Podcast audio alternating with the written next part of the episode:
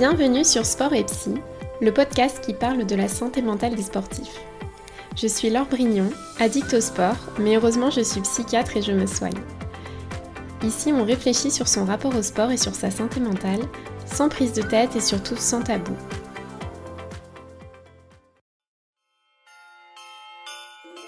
Vous êtes sur les podmas de Sport et Psy.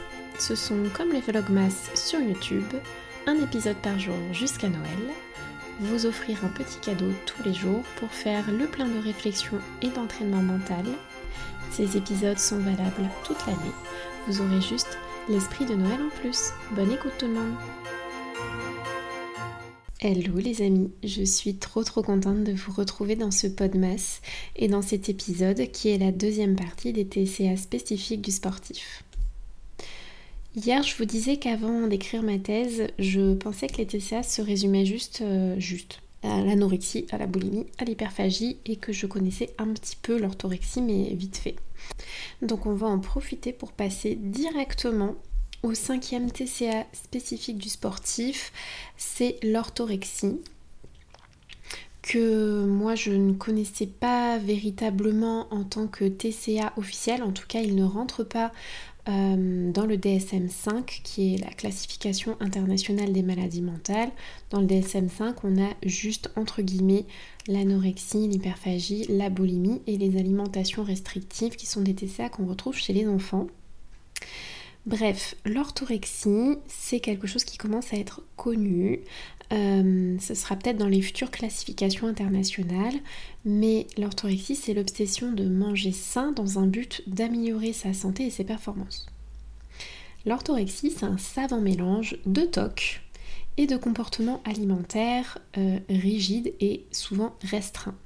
Et certains sports sont quand même plus à risque, évidemment. Euh, l'exemple par excellence, c'est la musculation, où on peut trouver des plans alimentaires hyper stricts, avec un nombre de repas et des horaires à respecter, des macros à compter, euh, les repas qui deviennent très ritualisés et ne permettent aucun écart. La personne aussi peut s'isoler socialement car elle n'accepte plus aucune sortie au restaurant ni aucun repas en famille ou alors elle vient avec ses propres repas. Après, on a aussi pas mal de cas d'orthorexie. Euh, bah, en fait, dès qu'il commence à y avoir un peu de contrôle, donc dans l'endurance, quand on veut commencer à être léger, à être performant, on limite. On limite hein, les apports, on limite ce qu'on mange, on fait très attention. Et après aussi, euh, plus dans des pratiques comme euh, le yoga qui même euh, valorise quand même euh, l'autocompassion, le respect pour son corps, pour son esprit.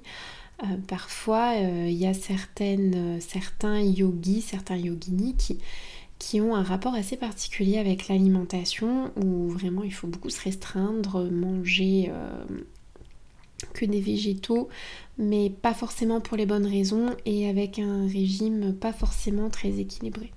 Et puis on a aussi toutes les pratiques qui sont un peu limites, euh, qui sont acceptées, acceptables et parfois nécessaires, comme euh, les sèches euh, dans les sports à catégorie de poids ou l'affûtage avant un marathon.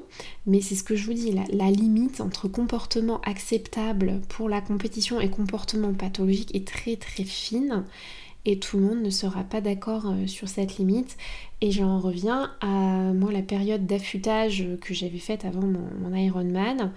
Euh, avant mon premier Ironman, je voulais tellement faire les choses bien avec mon côté quand même perfectionniste un peu rigide qui, s'est révélé dans toute sa splendeur à cette période où j'ai voulu tester le régime dissocié, c'est-à-dire euh, en gros euh, trois jours sans aucun glucide et puis trois jours avec masse de glucides pour faire les réserves. Mais en, vrai, au bout des trois premiers jours, mais, mais j'en pouvais plus, je recommençais à avoir des pensées restrictives j'avais envie de, tout manger sauf euh, mon, tofu. et, non, j'en pouvais plus. Donc, euh, non, vraiment, euh, j'en tire pas une bonne expérience, mais au moins ça m'a appris que moi c'était pas mon truc. Et pour mon deuxième Ironman, j'ai pas du tout fait comme ça. Et au final, bah, ça n'a rien changé au niveau de ma personne. En fait, il faut toujours prendre en compte les répercussions physiques et mentales qui vont varier euh, selon chaque personne. Enfin, moi, dans le, dans le groupe où j'étais coachée pour l'Ironman, il y avait des gens qui faisaient le régime dissocié et qui s'en sortaient très bien. Euh, ils n'avaient pas ce switch dans leur cerveau que moi j'ai pu avoir.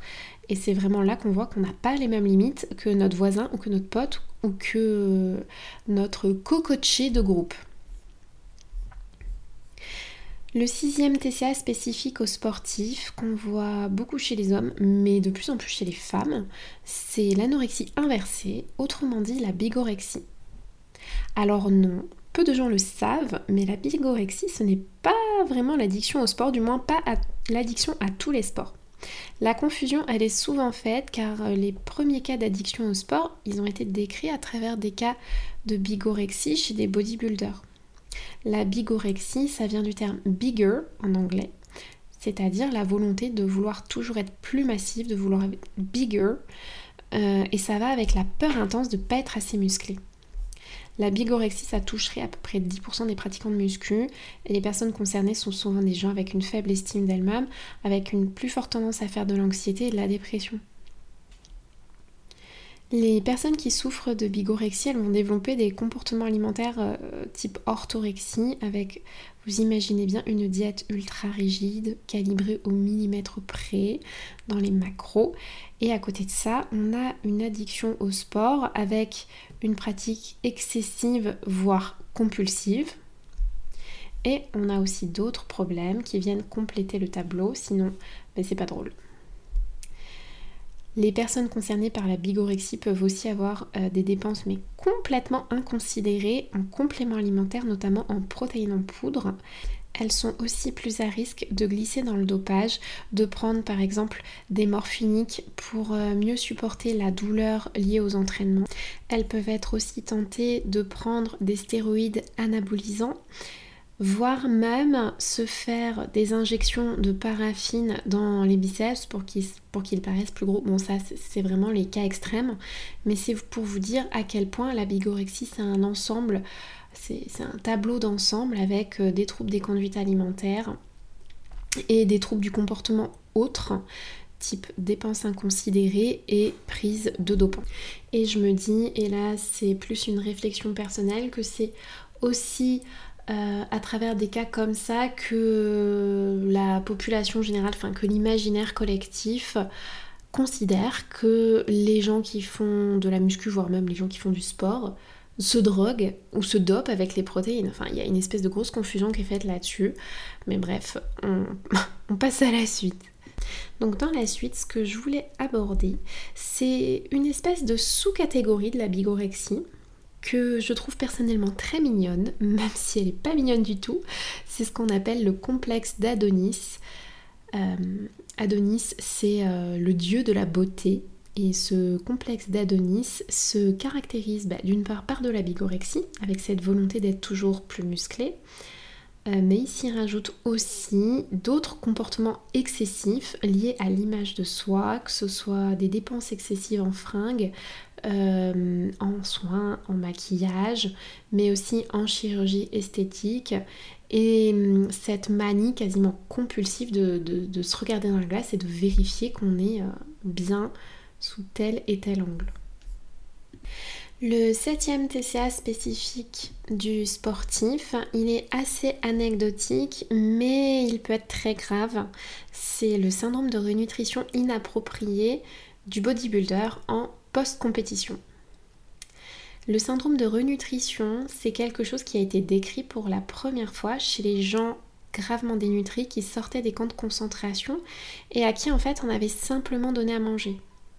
Ces personnes, elles faisaient des réactions bizarres avec des troubles cardiaques, des troubles neurologiques, euh, de l'insuffisance respiratoire, de l'insuffisance rénale, et il y en a même qui finissaient par mourir alors qu'on juste on leur simplement redonné à manger et pas dans des quantités non plus énormes. Mais en fait, quand le corps n'a rien à manger, n'a rien à grailler, il se met en mode famine. Il y a un nouvel équilibre qui se crée au niveau des organes, au niveau des électrolytes sanguins, et si on apporte trop de nourriture d'un coup, notamment trop de glucides d'un coup, euh, le corps n'a pas le temps de s'habituer. Le changement est trop brutal Euh, ça entraîne des modifications hyper brutales des taux d'électrolytes sanguins et ça, euh, les organes n'aiment pas du tout et ils se mettent à dysfonctionner. Le syndrome de renutrition inappropriée, c'est quelque chose qui est connu et auquel on fait attention quand on prend en charge euh, des personnes qui souffrent d'anorexie, quand on met en place une renutrition. C'est quelque chose que j'ai eu à faire quand je travaillais avec des patients anorexiques. Mais euh, comment dire que dans le monde des compétitions bikini, euh, il n'y a pas toute cette surveillance. Euh, pour faire une compétition de bodybuilding, la période de sèche, elle est hyper drastique, mais c'est vraiment de la famine le truc. D'ailleurs, le corps va se mettre en mode famine et, après, c'est un peu la tradition. J'ai l'impression de faire un gros McDo, une grosse pizza après la compète. En même temps, je pense que t'es tellement en privation que, que t'es au bout de ta vie, t'en peux plus. Euh, et il y a quelques cas de syndrome de renutrition inappropriée qui ont été décrits chez les bodybuilders suite à ce changement brutal d'apport alimentaire et notamment cet apport massif de, de, glucides.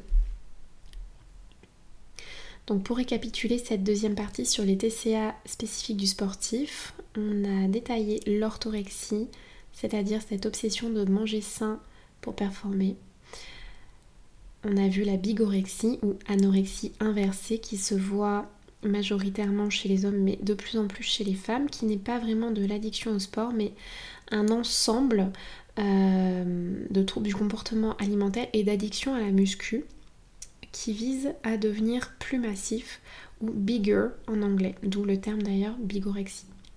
Et on a le syndrome de renutrition inappropriée qui est plus anecdotique mais qui est très très grave, peut aller jusqu'à la mort et qui survient en post qui peut survenir pardon en post compétition chez des bodybuilders mais ça reste quand même très rare et c'est quelque chose qu'on voit davantage chez les personnes qui souffrent d'anorexie et qu'on prend en charge en renutrition.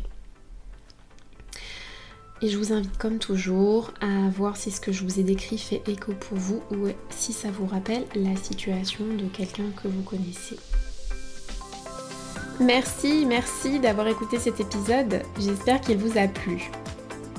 Je vous propose de prendre une ou deux respirations conscientes et de laisser de l'espace à ce que vous venez d'entendre. Si vous avez encore un peu de motivation, vous pouvez prendre quelques secondes pour voir les pensées et les ressentis qui vous viennent. Et notez dans un coin une chose importante que vous retenez pour vous dans cet épisode. Je vous laisse décanter avec ça les amis. N'hésitez pas à partager cet épisode à quelqu'un qui en aurait besoin, à vous abonner, à me couvrir d'étoiles sur votre application de podcast et à me rejoindre sur Instagram doclorette. Je vous dis à très vite pour papoter de sport et de santé mentale. Bye tout le monde